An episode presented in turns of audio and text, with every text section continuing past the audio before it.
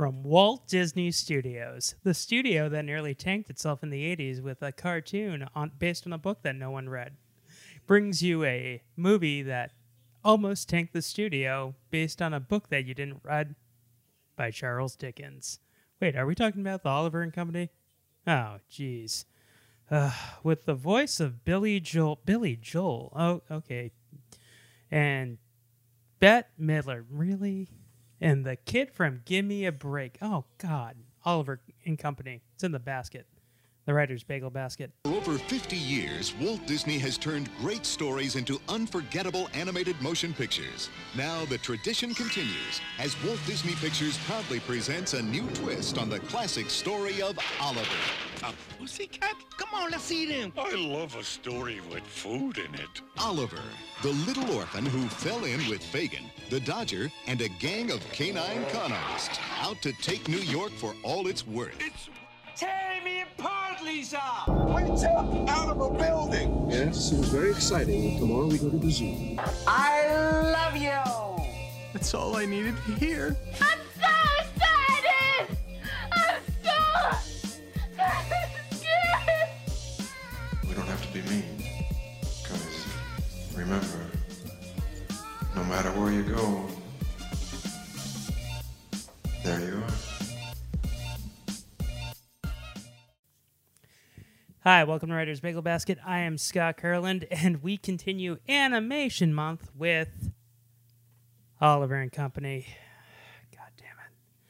Well, joining me for another bad Disney movie, or weird Disney movie, is Patty Cakes. Hey, it's Pat Barry. Hey, that's me. Thanks for having me on once again. I think this is my first solo set with, with the, in, in the bagel train. Yeah, the bagel train. It's a I, basket, I guess you would call it. Bagel basket.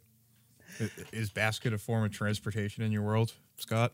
Well, technically, ha in what what are you traveling in a hot air balloon? Okay, you got you did get me there. You got me there. Touche. Touche. You you got that. You got that New York whip. You got that savoir savoir faire. You know so, that? so we are talking about the nineteen eighty-eight. Classic question mark Disney movie Oliver and Company. I certainly remember it exists quite a bit. I, I did not watch it until like the other day for the first time. Do you want to know when I first saw it? When? Right around September eleventh, two thousand one. Oh, like two thousand one? Yeah. They they released it, uh, re-released it on video, and the whole thing was... They didn't digitally remove the Twin Towers like uh, uh, Zoolander did, and the New York City firefighters thanked Disney for not doing that. Um, so they considered Oliver and Company a classic. Oh, be so it took a national tragedy for this movie to be considered a classic. Like, it didn't do well until its second re-release. Which is so weird. It's right. It, the second re-release, right? Because there was another one in nineteen ninety-six too. Right. So it was released in theaters, which I consider that that doesn't count. Yeah. In in nineteen eighty-eight, that was the first run. Yeah, everyone was too busy watching Land Before Time. Exactly, actually, which yeah. which Don Bluth dropped out of to do this. Not Don Bluth, Dom DeLuise. Right. So. Interesting. Um, Yeah, it's so weird. So why don't you uh, give us the blockbuster rule for Oliver and Company? On the back of your blockbuster video, what does it say for this movie? Hey, kids, you like Dickens, right? No? Well, too bad. You're going to get some culture grammed, uh, slammed into your brain, you idiots. I hate you. Um, so... Uh, we, we got a kitten playing the part of Oliver Twist, who is an orphan. Uh, he, he's in a basket, or he's in a box. Okay, I'm not I'm not I'm not giving the elevator pitch, right? Yeah, you literally just did it with the cram it down your face holes type of. Well, that's whatever it. That, that's it. Whatever that. Like, whatever that terribly violent thing. You like you Dickens said. Too fucking bad. Like, yeah. So yeah. Uh, Can I just point out something that drives me crazy about this movie? Yeah. it's the fact that Billy Joel is, I guess, even though it's called Oliver and Company, I, I guess Dodger is the main character, right? No, not sh- no, I don't know. It's kind of like who who who develops the most? Dodger. Oliver? Dodger. Dodger. Okay, yeah. There's some development with Dodger because he's used to being abandoned. Because like, remember when he finds Oliver and Oliver's like, "I have a family. Why did you take me away?" He's like, "Fuck you." Oh yeah, I remember he did say "fuck you." Yeah, they left it in. Fuck you in a kids movie. Yeah, Billy really Joel really wanted his daughter to hear him say "fuck you" in a movie. Billy, do you, do you really think you should be swearing in a kids movie? No, what? I'm just gonna go drive drunk in the Hamptons. I yeah. Yuck, yuck, yuck, yuck, yuck, yuck. Why should I worry? Okay, so that's my problem. They have Billy Joel as as Dodger, but the person that they get to sing the opening is Huey Lewis in the fucking news.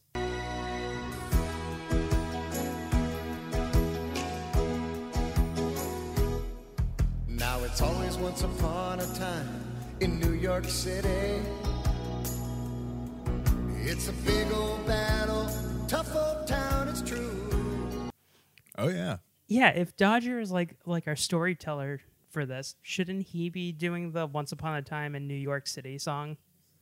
All right, well, well, we had... Who, who's the guy who did the Alfred song, the uh, Christopher Cross? Where was oh, he that day? Arthur.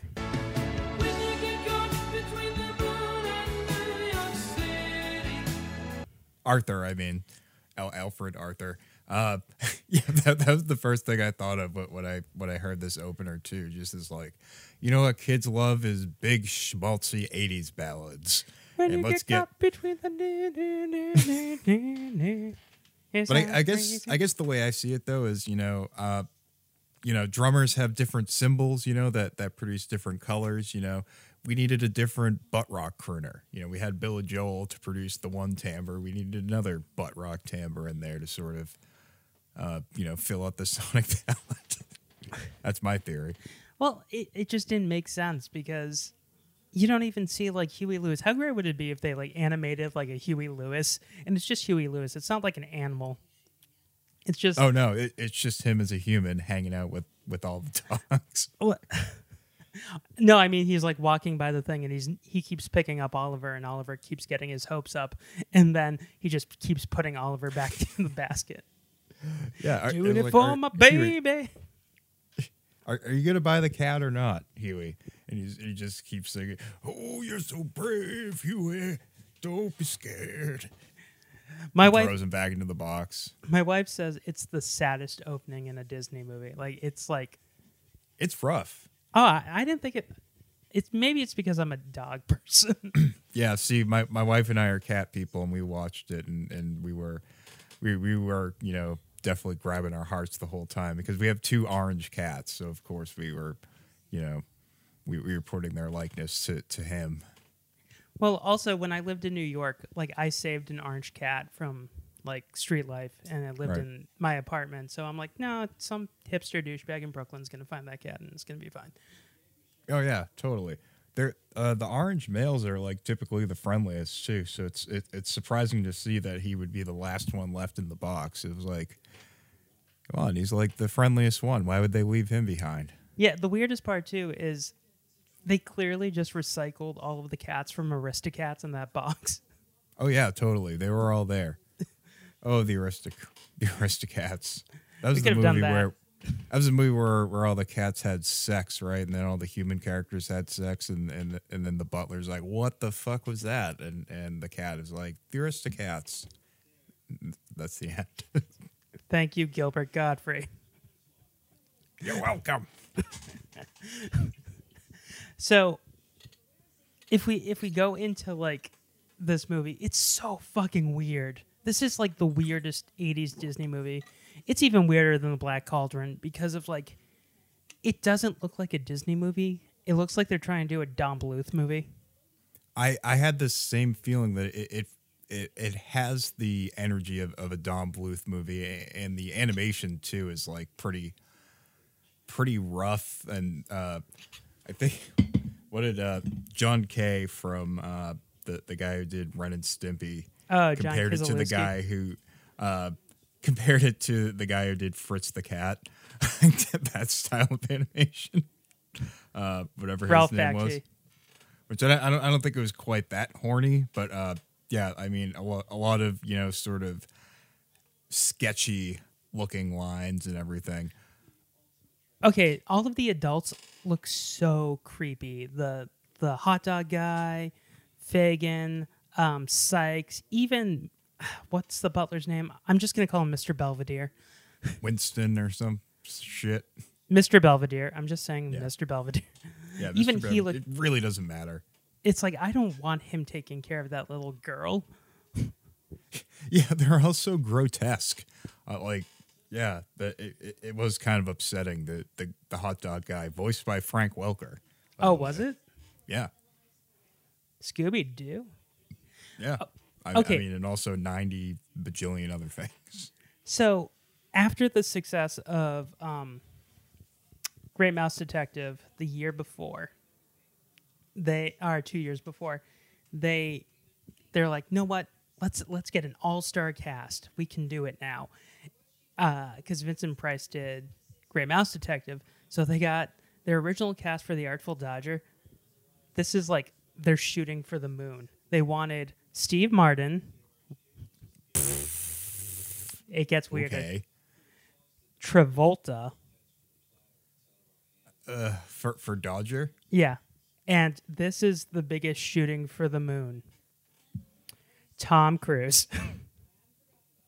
Al Capone. Tom Cruise. He's dead. Tom Cruise. Yeah, Tom That's Cruise. That's ridiculous, though. Tom like... Cruise. Yeah. And uh, for the role that... Okay, Richard Mulligan's in this movie. And it, it's... baffling. Whoever the hell that is. Remember the T V show Soap? Uh, I, I remember it. I, I never saw it. I, okay.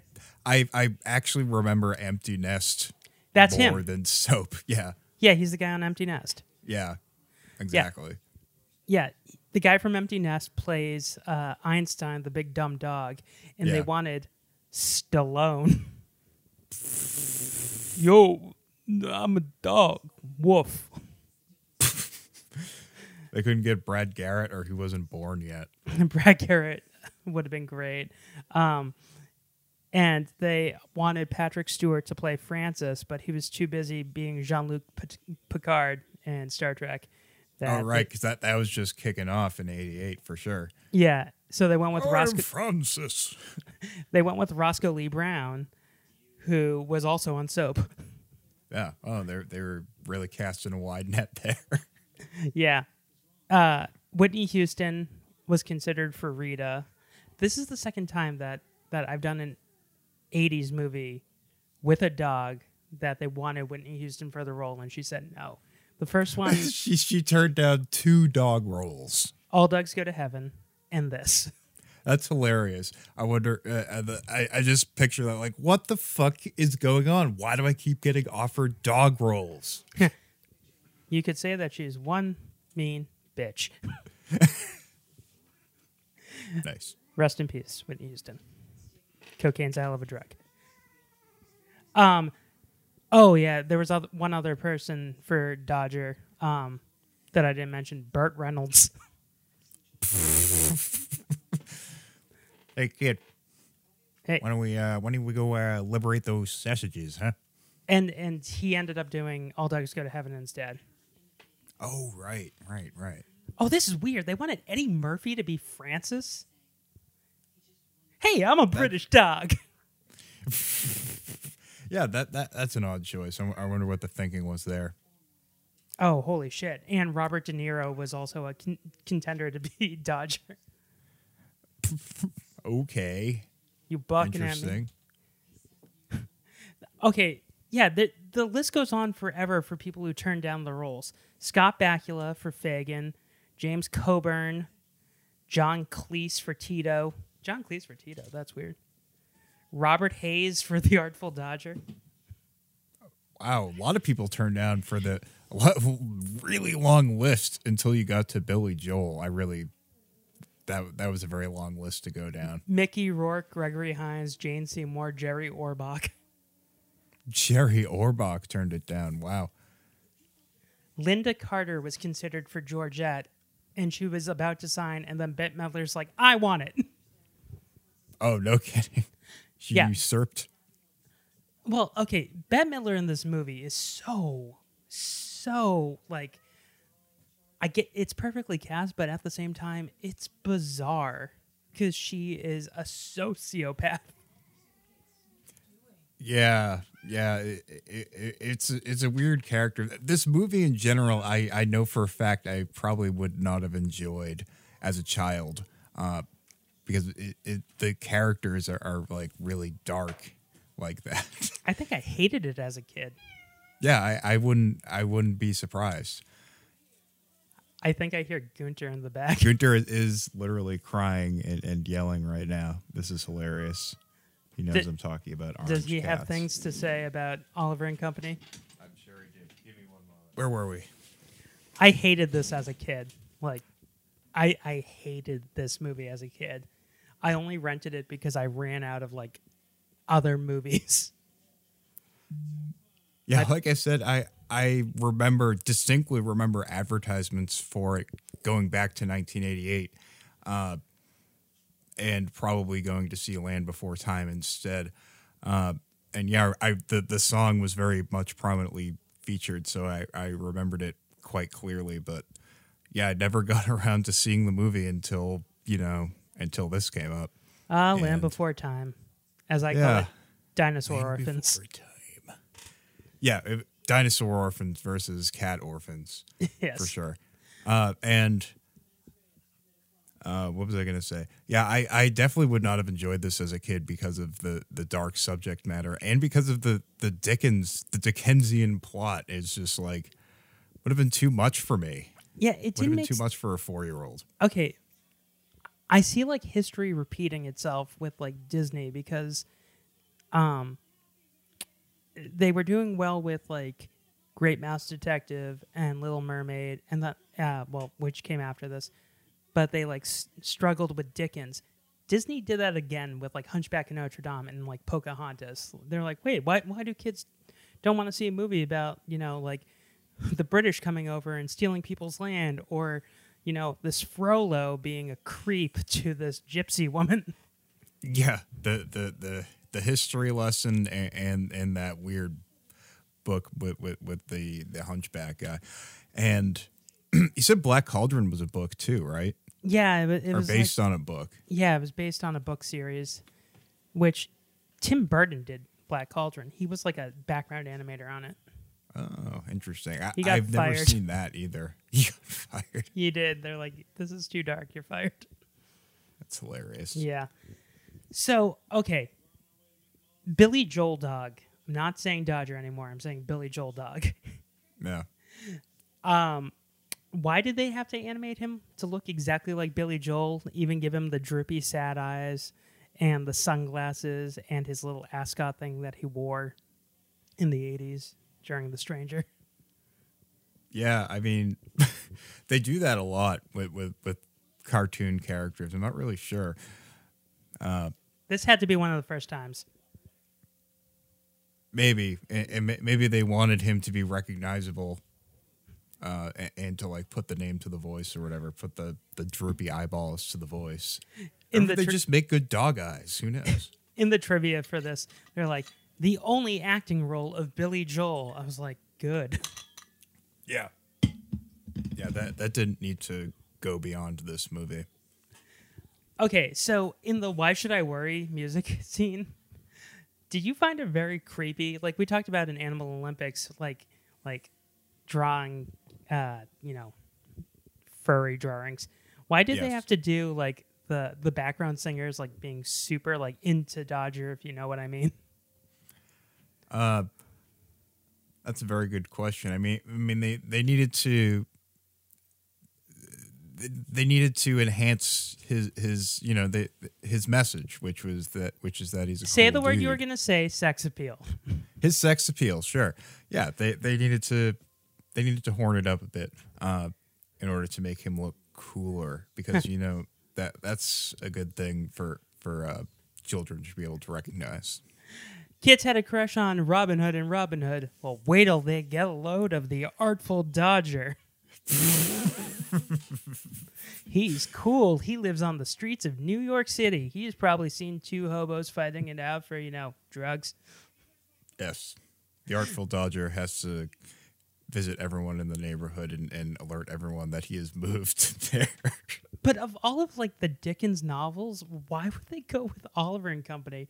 Like, Jenny and Oliver and Company, or whatever the girl's name who, like, saves his life, doesn't she die? I'm pretty sure I'm not she sure. dies. It's been a while since, since I since I read the original one. I don't know. Did, did they did they float a Great Expectations Disney movie? That would have been so dark and weird. South Park did that strange. instead. That that would have tanked Disney forever. Disney's Great Expectations with Bernadette Peters as everyone and Mandy Patinkin. Yeah, uh, with the, the lady who plays Maude and Harold and Maude as oh, Ruth uh, Missus Gordon. Havisham. Yeah, exactly. Ruth Gordon as Missus Havisham and yeah, exactly. Bud Cort as Pip. Fantastic. I like it. Okay, Robert Loggia is in this movie, and this oh, movie. Oh yes, he is. That and he old plays, bastard. Yeah, he plays Sykes, but his his dogs, his Dobermans.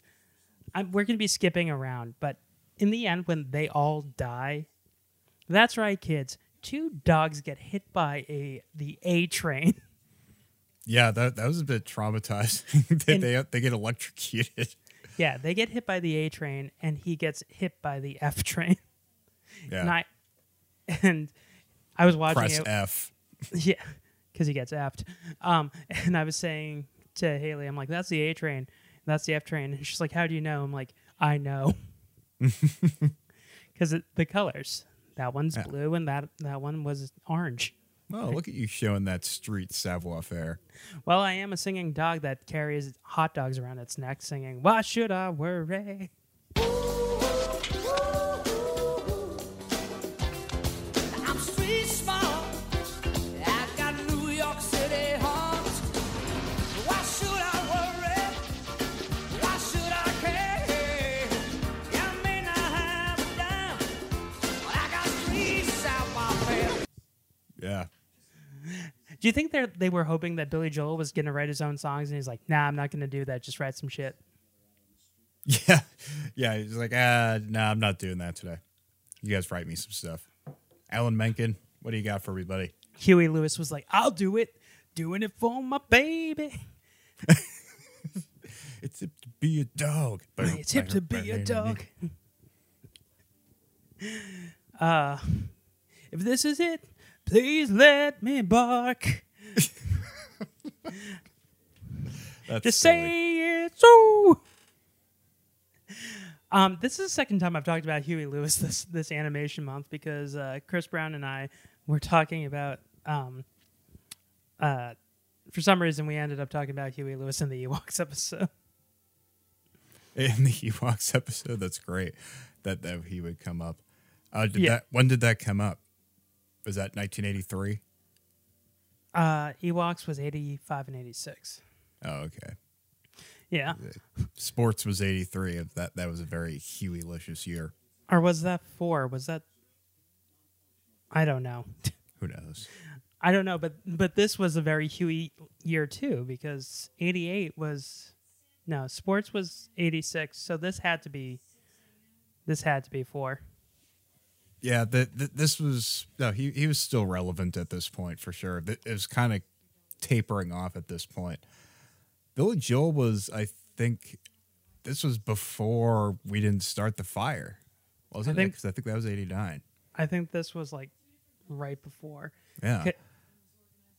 No, I think We Didn't Start the Fire. I thought was was the end of eighty-eight because they gave they give him the We Didn't Start the Fire sunglasses. He, he's right, got the... Came, Come on, Pat. Tell out. me when he started the fire. It was September twenty-seventh, nineteen eighty-nine. Damn. Yeah. Disney knew. They're like, did not know. Maybe, of course they do. Did he really need the sunglasses? Did Dodger really need the sunglasses? It, it's not a good idea to give a dog sunglasses. I just they remember don't have, they don't have the vision. I, I remember they were trying so hard to give like catchphrases in this movie. Like that's why they had Cheech Marin saying like whatever he could to try and like put it on like a, a McDonald's mug. But the one that yeah. they, they created for Billy Joel was absolutely, positively. That's not a word. Yeah. I mean, w w was when I saw that, I actually wondered if this was the first instance of a of a like a movie doing that reverse absolutely, absolutely, positively thing. And if this was like the first instance of that in a film. I think it was. Wow. And yeah, wow. Really they breaking... should have put that on a mug. They probably did. Disney Disney hunt down that mug. And Disney had a deal with McDonald's and like this sold Happy Meal toys. Yeah, that makes sense. Land Before Time was doing the Pizza Hut yeah. thing. Don Bluth was time. Pizza Hut. Disney was McDonald's. And Tom then, Bluth owned the Pizza Hut. And, and for a while, uh, when they got um, mad at, at uh, I think it was Beauty and the Beast, they got mad at McDonald's. They they ended up going to Burger King, and then Burger uh, McDonald's was like, please come back to us. Oh, you're right. You're right. Oh, those fast food wars. And it was caused by Oliver and Company. Yeah, the, it, it, this was the beginning. This was also like the beginning of their the Disney being insistent on a schedule. There being like a new movie every year, right? Which I think for the most part they kept up with like through the nineties. Yeah, actually. So okay, I was actually talking to someone about this. It went after this. It was so eighty-eight was Oliver and Company. eighty-nine was uh, Beauty. Uh, eighty-nine was Little Mermaid. Then Little Rescuers Mermaid. Down Under. Beauty and the Beast, Aladdin, um, Lion King, Night Nightmare Before Christmas, Lion King, um, uh, Pocahontas, uh, Notre Dame, Hercules, Mulan, Tarzan, and then the one that killed it was Dinosaur. Oh, yeah. I, I thought it was Treasure Planet that killed them. Oh, wait, that's right. Uh, then it went Atlantis, Treasure Planet, and then they were like, no, what? We're out. Atlantis? Damn, I forgot about that one. Oh, wait, we're both wrong. Uh, it was Home on the Range that killed it. That was two thousand three. That's the, that was the Pied Piper of Hamelin one with cows. Roseanne was in it. Jennifer Tilly. Oh, Cuba Gooding Junior It gets worse. Randy Quaid. Wow, I forgot about that. There, there was there was one with bears at some. Oh, Brother Bear. Brother Bear. That was also that was two thousand four. Yeah. Yeah, that was another Phil Collins one. Oh, yeah. We oh. will be some bears.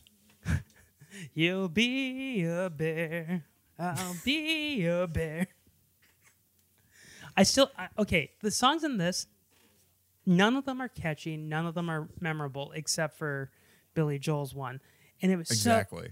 So, and they were banking on that song so much, they sing it twice.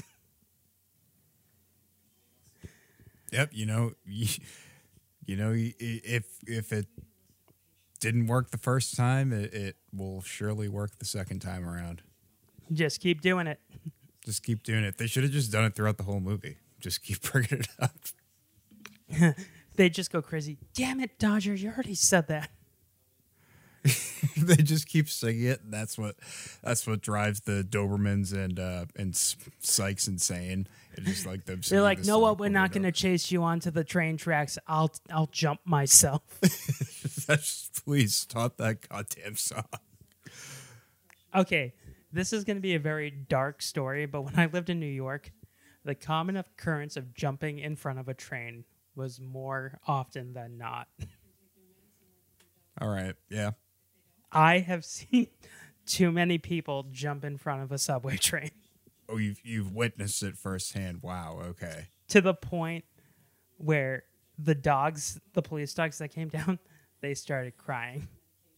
Oh, man. Yeah. That's rough. So when, when I saw that scene in this movie uh, with the chase on, on the tracks, I was like, okay, I, I'm having some bad P T S D flashbacks. Jesus. Yeah, tell me about it. That, that's, that's awful. Once upon a time in New York City. Yeah, exactly.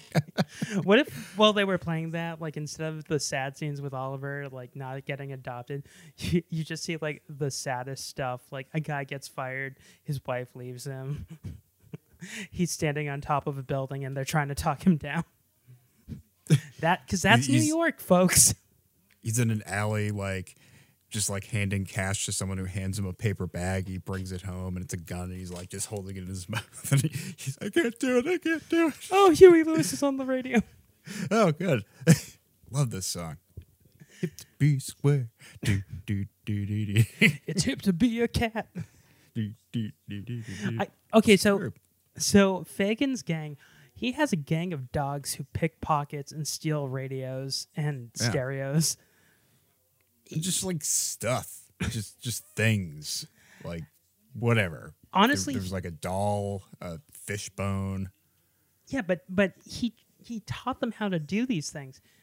Screw like robbing people. Like go on David Letterman. He would make so much money. Yeah, and just rob the audience blind. It'll be great. Now you'll notice that none of you have your wallet anymore. I got it. Thanks, got David it. Letterman. Oh, we got to come here and get our wallets stolen by by dog trainers more often. Take it away, Paul. He's the guy with the dogs that'll steal your wallet. Stupid pet tricks. Weird pet tricks. Yeah, you, you have Letterman doing the weird, eh, yeah, yeah, like in his yeah. eyebrows thing. Yeah, you're not seeing it, but but Scott is licking his uh, thumb and. and Uh, wiping his eyebrows with it. Like uh, Letterman did. Which I probably yes. shouldn't be doing in uh, quarantine times. Eh, yeah, you're just, only giving it to yourself now. Yeah, I'll just wash my hands twenty-five times. Okay. That is the uh, W H O certified amount of times, twenty-five. Yep. Damn right. Um, let's talk about Jenny. This, this little girl has the saddest life. Yeah. I, I was worried that it was going to be voiced by, by that girl who, who did the voice of the girl in uh, oh, All Dogs Go to Heaven. Oh, uh, yeah. Charlie. But she's still alive. No, this she did She alive. did uh, whatchamacallit instead. She did uh, Land Before Time. She was Ducky. Oh, Ducky, yes, yeah. That's right. Unfortunately, Judith Barzi was her name. Uh, yeah. She was She was actually dead at this point. Oh, right, right, because that, that was like eighty-seven. Yep. Ugh. Can we do one animated dog movie where we don't talk about the death of a child? That just comes up every time. I don't know. It just it, it's forever linked for me. I don't. Uh, the actress who played her never did another animated movie or any movie again. I I originally thought it was Jenny Lewis. Um. But I, I love how her parents are like, we're rich. Yes, it's your birthday. Oh, fiddle-dee-dee. Oh, you got kidnapped? I guess we got to come back now, don't we? Yeah. Always I, ruining our vacation. We're trying to be rich. It's the eighties. We traveled the world. We're at the French Riviera. We're probably doing a lot of cocaine. Oh, yeah. We are doing a lot of cocaine and listening to a lot of... Robert Palmer. Our daughter got kidnapped. She's simply irresistible. She got kidnapped. Might as well face it, my daughter got kidnapped. And all those girls who look exactly the same are playing instruments. Yeah, yeah, they're they're all there. I, I felt so bad for Dom DeLuise. I remember as a kid seeing Fagin. I'm like, oh, he's pathetic. His life is really sad. Yeah, like you, even at the end of the movie, he didn't like change his outfit or anything. He was he was still like in that like knit cap bum outfit. Yeah, he wasn't he wasn't quite homeless and a hobo because he, he had a place to live. Was yeah, he a squatter? He, he, I I think he had a, a unique setup happening there. I think he had a unique arrangement with whoever owned that building. Like, this is this is my nephew. I told his mother on her deathbed that I would take care of him. Don't ask any questions. Yeah, Sir, but how but how does he make a living? I said don't ask any questions. He hangs out with a mobster whose only, I guess, roughs are uh, dogs, but like wouldn't wouldn't Sykes have like strongmen? His his hitmen were dogs. I mean, Dobermans could can fuck some shit up for sure. Uh, but yeah, I, I think he maybe should have had some some humans as well. You know, dogs you can still, you know, you could just like toss him some meat and that'll distract him for a few minutes. Yeah, so it was uh, DeSoto and Roscoe were the Dobermans, and if you know your New York history, that's uh, DeSoto Avenue and uh, Roscoe uh, Roscoe Boulevard, which back in the eighties was a hot spot for crime. Like that, that's where the stuff went down in Taxi Driver when he saves Jodie Foster from right. Harvey Keitel pimp, because that's known what intersection. Yeah, one of, one of the fun facts is like they used the inspiration of Martin Scorsese movies to really capture the essence of New York City. I was like, that is a terrible thing to do in a kid's movie. Oh, yeah. So I remember they, they had popcorn that they were selling uh, with a special butter that smelled like urine, so you could really get the full olfactory experience of being in New York. They they had guns going off like in the background the whole time. And, uh, and people it, yelled, "Hey, I'm walking here!" and and if you look very closely, you can see a, a hobo doing heroin in an alley, and mm. then here's Tinkerbell doing the little whoop de doop with her wand. He's da, seeing a da, different type da, of pixie. Da, da, da, da. Also, I still don't understand how Oliver gets into this gang. How the fuck does he get into the gang? Because like. He he basically bitch slaps the Doberman, and they're like, "Oh, you didn't die. I guess you're one of us now." Well, I think he. Well, first he he came in. Uh, he he wanted some of those sausages that he helped Dodger steal, uh, and, and even at that point, the, the other members were like, "Ha, yeah, whatever. You're you're cool." Uh, and then yeah, I guess I guess the scratching of the Doberman's nose just sort of. Uh, uh, just sort of sunk it for them. They were like, "You're in, totally. You, you got, you got moxie, kid. You know how to slap. Welcome to New York City. Once yeah. upon a time." um, those sausages were, or those hot dogs were so gross. They went through, they touched the ground. They went through cement. Uh, getting sprayed with with a fire hydrant won't clean off cement. Yeah, they're dogs though. They're fine. They they have they can handle it. They like well, it. Where's the Disney animated scene where after eating those dirty sausages, those dogs get horrible diarrhea? Oh, yeah. And you just see Fagin like, "Oh, no, no, no, not on the carpet. Oh, geez, geez. It's like, it's like Trader Joe's peanut butter up in here." Trader Joe's peanut butter. Brace Chop, Johnny Foodmaster. Yeah. Other Boston and New York grocery store landmarks. Price Chopper.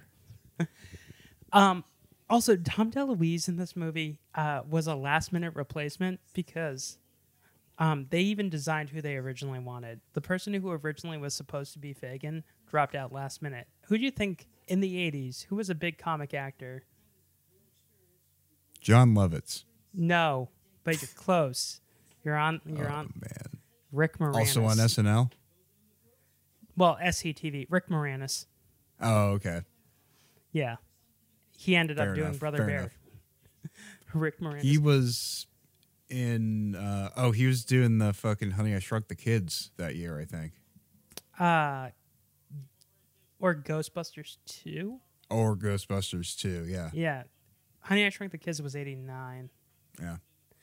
I, I Yeah, Rick Moranis, if you look at the stuff he turned down for Disney to get to Honey, I Shrunk the Kids, he turned down this. He turned down Who Framed Roger Rabbit, and he went with wow. Honey, I Shrunk the Kids, which I don't I think it's just a lateral move. It's not like a step backwards, but yeah, it, it's certainly not a step above. It, it, I would say it's a lateral move. But the voice of Dom DeLuise coming out of Fagin does not sound like it should be coming out of that guy.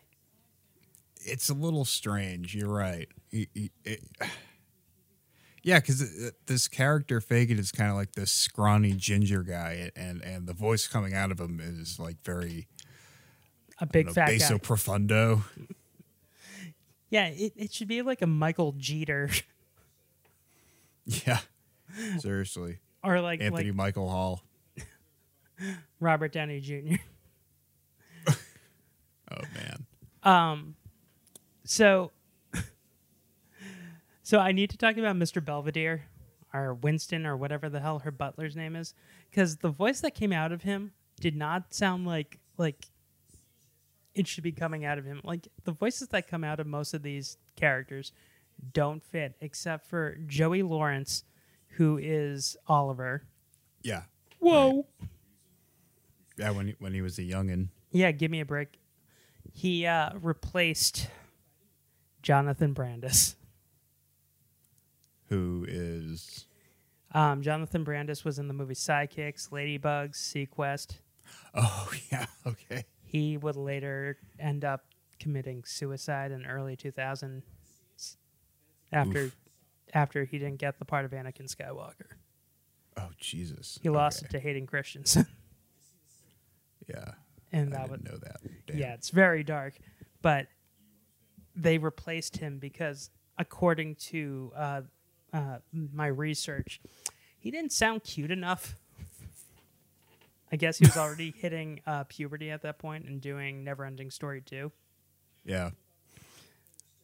So, oh, oh, that's right. He was in that. He was the new Bastion Box. Yeah. So they went with Joey Lawrence from Give Me a Break. Do you think Nell Carter was like, I got this kid, he's amazing? I, I I never watched that show. I, I my my entry point for Joey Lawrence was, Blossom. was uh, in the nineties. Yeah, with Blossom. Whoa. Of course. Yeah. And of Who course, knew? Brotherly Love. Of course. Everyone's favorite. So, okay. Oliver is kind of... He's adorable, but also at the same time, he is dumb. He believes everything he is told. Which is still kind of cute. But, yeah, he he doesn't really grow too much over the course of the film. No, he doesn't. He's like, now I'm rich? Oh, man, they're going to make me poor again? No, I don't want to be poor again. And then Billy Joel's like, fuck you. When when they kidnap Oliver again... And and uh, what's his name? Uh, Billy Joel is like, hey, we're family, but I wanted to go back. Fuck you. Oh, yeah. That that famous part in the movie where, where Dodger says, fuck you. They left it in. we Second time we made that joke. Um, but I still think that like his his development, his growth, does not warrant anything. Dodger's growth does not make sense in this movie, is what I'm trying to say. Yeah, I mean, it's been a while since since I read Oliver Twist, so I, I don't remember. Like, is there a point in the book where the where the focus kind of comes off Oliver and we, and we no, focus it's always more on, on Oliver. Dodger? No, I'm pretty sure the Artful Dodger dies. Uh, I'm looking it up right now. Um, because they're like, oh, we're not basing this off of Oliver Twist. We're basing it off of Oliver, the musical. And I'm like, yeah, the Artful Dodger has nothing to do in that either. Yeah, I definitely never saw the, and, the play. And Fagin is not as nice. They should have got Donald Fagin from Steely Dan to play Fagin. Are you reeling in the evening? He's a little sucked. puppy, and here's a cat doing cat shit. Um, so it says, the Artful Dodger ends up Um, Dead. Dickens described him with these last words. The Do- Dodger suffered himself. Um, basically, he's taken away, and it's implied that he's going to be beaten to death. Yeah, I don't remember them doing that. You just see, you just see Dom DeLuise Fagin being like, "You're gonna get, you're gonna get neutered." Because then he had to return to his home planet. Yes, he's Poochie. Yeah, he had to go away to a, to a special farm. When are we going to get to the fireworks factory? um, but it, it's also implied that that Dodger is just like macking on chicks left and right. Like Rita is clearly his girlfriend, but at the same time, everyone is his girlfriend. Yeah, even Tito. Tito is problematic. His, his aggression towards Georgette, and then um, Georgette's like, "Oh, well, now you're going to become a fancy lad, but you have to get fixed," because that's why he runs away at the end. Oh, that's right. Well, well, he dressed, yeah, and they put him in that little sailor suit. Oh, he he's waiting for Tennille. Yeah. He looks like the captain. Do, do, do, do. Love uh, will keep us together. Georgette is a bitch. Uh, oh, the person I was saving this last casting choice, Lynda Carter, who is Wonder Woman. Oh, I think I already said this. Lynda Carter really wanted to be Georgette. I don't think Wonder Woman can sing. No, I never knew Lynda Carter to be a singer. I could be mistaken, though. I don't know. She needs to get out the lasso of truth, because she was the original Wonder Woman. Right. That's right, kids. Before there was Gal Gadot, or Gal Gadot, however you say it, there was Lynda Carter, and to me, she will always be Wonder Woman. We had that. That Wonder Woman could sing and dance and do the whatever. Do the Charleston on top of a flagpole. Did it do? Did it do? Yeah, exactly. Like, if, if they went with, like, all of the choices they wanted. Right now, this is a pretty eighties cast. I mean, they did get DeLuise. They really should have got Burt Reynolds. And then we could have had the rest of Cannonball Run. Mm. So, is there anything that, like, really shocked you in this movie? Uh... Not really. Uh, I, I the like, like I said, this was m- the first time I had seen it uh, in my entire life, despite like seeing numerous advertisements for it as a kid. Uh, so I don't know. I, I mean, I knew it was a Dickens plot, so there's going to be like some elements of darkness to it. Uh, there were there were some scenes that were like kind of scary, and I, I think. You know, kind of pushed it beyond the, the G rating. Sykes' uh, limo in term, itself in, was, in terms of imagery. Sykes' limo was terrifying as a kid. Yeah, I thought he was like a pretty good villain, uh, like on par with Ratigan. like it, it, like in terms of like just being a scary motherfucker in this movie. What if his character in this was also the same character from uh, Big? Because it's also Robert Loesch, and he's like, "Come on, Fagin, hurry up. I need to go to F A O Schwartz with a man-child." Got to play the or big rock- old keyboard. Oh, man. Dun, dun, dun, dun, dun. I, I remember Robert Loggia. Do you remember the old um, Tropicana orange juice commercial where they're like, "You want to drink your orange juice? Come on. I'll drink it if Robert Loggia tells me to." Try some new Minute Maid orange tangerine. It's got calcium. Then I'm not drinking it. Oh, no, it's sweet. You'll like it. I don't believe you. Well, then who would you believe? I don't know. Robert Loggia? Whoa, Robert Loggia. Billy, your mother's right. New Minute Maid orange tangerine tastes great. It's got as much calcium as milk. If you say so, Mister Loggia. Yeah. This is great. Enjoy your breakfast. This, like, twelve-year-old kid's like, "Only if Robert Loggia tells me to drink this orange juice." And then Robert Loggia walks in and is like, "Hey, kid, drink your damn orange juice. I'm like, I, I don't little... remember that. When was this?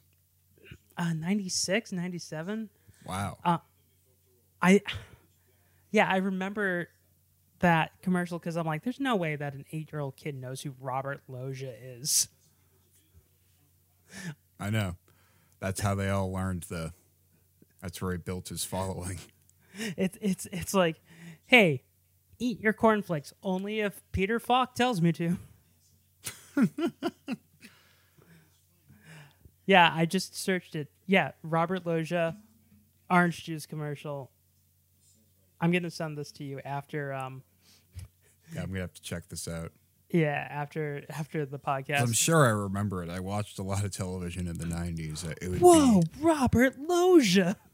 Fuck you, kid. You don't know who Robert Loggia is. How do you would... know? They could be big fans of... Uh... All those times he beat up, you know, call girls in movies. You know, kids fucking love... Uh, Independence Day. Jagged Edge and Pritzi's Honor.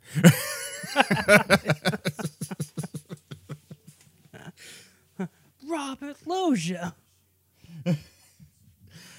That's right. R for Robert Loggia. O for, oh my God. God, it's Robert Loggia. B for, by George, I think that's Robert Loggia. E as in Ernie. Look, it's Robert Loggia. R as in Robert Loggia. Oh my God. T as in today I'm going to meet Robert Loggia. So... The main plot is Fagin needs to get a certain amount of money or Sykes is going to do something with him. They can't say he kill. He owes him money. Owes him money, but they can't say kill because it's a Disney movie until they kill Sykes with a freaking F train. Yeah. Because they're like, you know, if you don't pay your debt, you know, you know what happens to you. You'll be wearing cement shoes and playing a harp is what they say. It's like, oh, can't you just say, I'll kill you? We will end your life. You will cease to live. You're going to die. You're by going me, to die. Robert Loggia. Tropicana Orange Juice Minute Maid, Robert Loggia. You're um, going to die, just like all of your favorite grandparents and pets, childhood pets. Just like you, like all of you out in the audience that are watching this movie right now. You will every- also experience death and the death of loved ones. Did we tell you that uh, Disney had been taken over by an existentialist? Yeah. Jeffrey Katzenberg's Oliver and Company, an existential drama, rewritten by Camus. I, I love the, the ransom note that he writes, Fagin writes to the little girl, hey, Mister Big Shot, I got your kitty cat. Hey, Mister Big Shot, I got your kitty cat. That makes me sound real scary, don't it? Yeah, and then I, I love what a wimp Fagin is because he's like, little girl, what are you doing here down by the docks? They're sailors. They're picking up prostitutes. Oh, wait, can't say prostitutes in the Disney movie. They're picking up ladies of the evening. And he just had the cat with him the whole time, too. Like, you'd blow your cover. Yeah, because he, he's like, oh, here, let me go behind this boat. Oh, look, I found a kitty cat. Like, my, my cats are pretty friendly, but, like, the way that they present Oliver and, like, the fact that, she, that he, like, bounces, like, bouncing around and, like, hanging out with the girl and, like, staying put and, like, you know, doing activities with her and not just, like, totally going off doing his own thing, like, being outside is like just portraying a very unrealistic image of cats that it, that I think. That's uh, why Oliver should not have been a cat. He should have been a dog. And yeah, and, and the original idea was for it to be all dogs. Right. But, but we, we had a cat instead, which is like. Well, it would yeah, have made, you're right. It seems strange. It would have made more sense if Fagin's gang was like.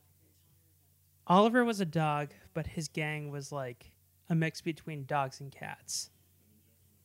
Yeah, exactly. They're they're it's a diverse gang of, of like all the all the different street toughs that you encounter in New York City, you know. You could have also had a rat. You could have had an alligator that lives in the, the sewer system. Yeah, exactly. All the Ninja Turtles. A few, a few pigeons. Uh, I don't know, uh, some silverfish. I don't know. Cockroaches. The city. Yeah, cockroaches. Bunch of hobos that live in like old abandoned subway tunnels. Oh yeah, they're they're there to talk to them too. um, but the introduction of Bette Midler's Georgette, her song. They clearly got Bruce Vilanch to write the song for her. But it's me. When one knows the world is watching, one does what one must. Some minor adjustments, darling, not for my vanity, but for humanity. He used yeah. to write her music. I, I did not know that, but that's yeah. hilarious. Uh, sounds about right. It was, it was very Midler-esque. I'm Bette Midler. I mean, Georgette. Yeah. What if she just referred to herself? I'm the divine miss. You can't say M. Um, you can't say M. Um, uh, G. I'm the divine Miss G. I shift, I shift, I shift. Eyebrows, eyebrows, eyebrows. Also, I'm pretty sure the food that Jenny gave Oliver would have killed him. Yeah, I... Wait, what, what What did they feed him again? She made some sort of batter. Like, she was mixing, like, flour and eggs. Oh, right. Right, I forgot about that. She's making, part. like, some sort of just porridge. Nonsense. Hope you like goulash. I was just feeding him gruel because he's an orphan. That's right. Orphans like gruel, right? Yeah. Also, they... Please, sir, can I have some more? Yeah, that comes from Oliver, and they don't even have something similar to that. Yeah, they didn't... It was like, give totally me some of your sausages. Yeah, please, sir, can I have more sausages? And Frank Welker, fucking sausage guy, gets all pissed off again. Some more! And that's it. Then we hang up our hat and do the little dance and go to the next scene. Da-da-da-da-da-da. There, I think there's at least four or five songs in this movie, and I can't think of any other song except for the first two songs that we hear. Yeah, same. Uh, I'm I'm right there with you where, where they just weren't catchy. Um, yeah, they were just trying too hard, and they were like too adult contemporary for for. for like a kid to get into it. Because if you think about it, the year before you had Radigan from uh, whatchamacallit, from Great Mouse Detective, and then a year later you'll have Part of Your World and Under the Sea and all the other songs. I mean, from from nineteen eighty-eight to nineteen eighty-nine, the just the shift in quality and animation and, and like just the, the song arrangements and everything is, is insane. It's such a quantum leap to The Little Mermaid. There are nine songs in this movie, and I couldn't tell you a single one of them. No, because they're all like fucking boring ass, like dad adult contemporary, like poop rock. Like, who gives a shit? They weren't fun. They weren't, like, fun little island numbers like we get in, in Little Mermaid. Yeah, um, Howard Ashman and... Um, it wasn't even Alan Menken. It was just Howard Ashman wrote Once Upon a Time in New York City. And then everything else was written by someone different for every single song. Yeah. So, Why Should I Worry was written by uh, Dan Hartman and Charlie Midnight. Produced by Phil Ramone. Interesting. Huh. Wow. Does Joey and Didi know? Different uh, Ramone. I know. Street of Gold was written by Dean uh, Dean Pitchford and Tom Snow. And okay. This one will really piss you off. So, Perfect... Ed Kowalczyk. Is, no. Perfect Isn't yet. Easy. The Bette Midler song was written by Barry Manilow, Jack Feldman, and Bruce Sussman. Oh, right. There was a Barry Manilow number in this. Did he sing something too? No, that was Bette Midler who sang that one. Oh, okay. So so he just wrote that. Oh, Jesus Christ. And Ron Rocha and Rob Minkoff. Rob Minkoff would go on to direct The Lion King, wrote Good oh. Company.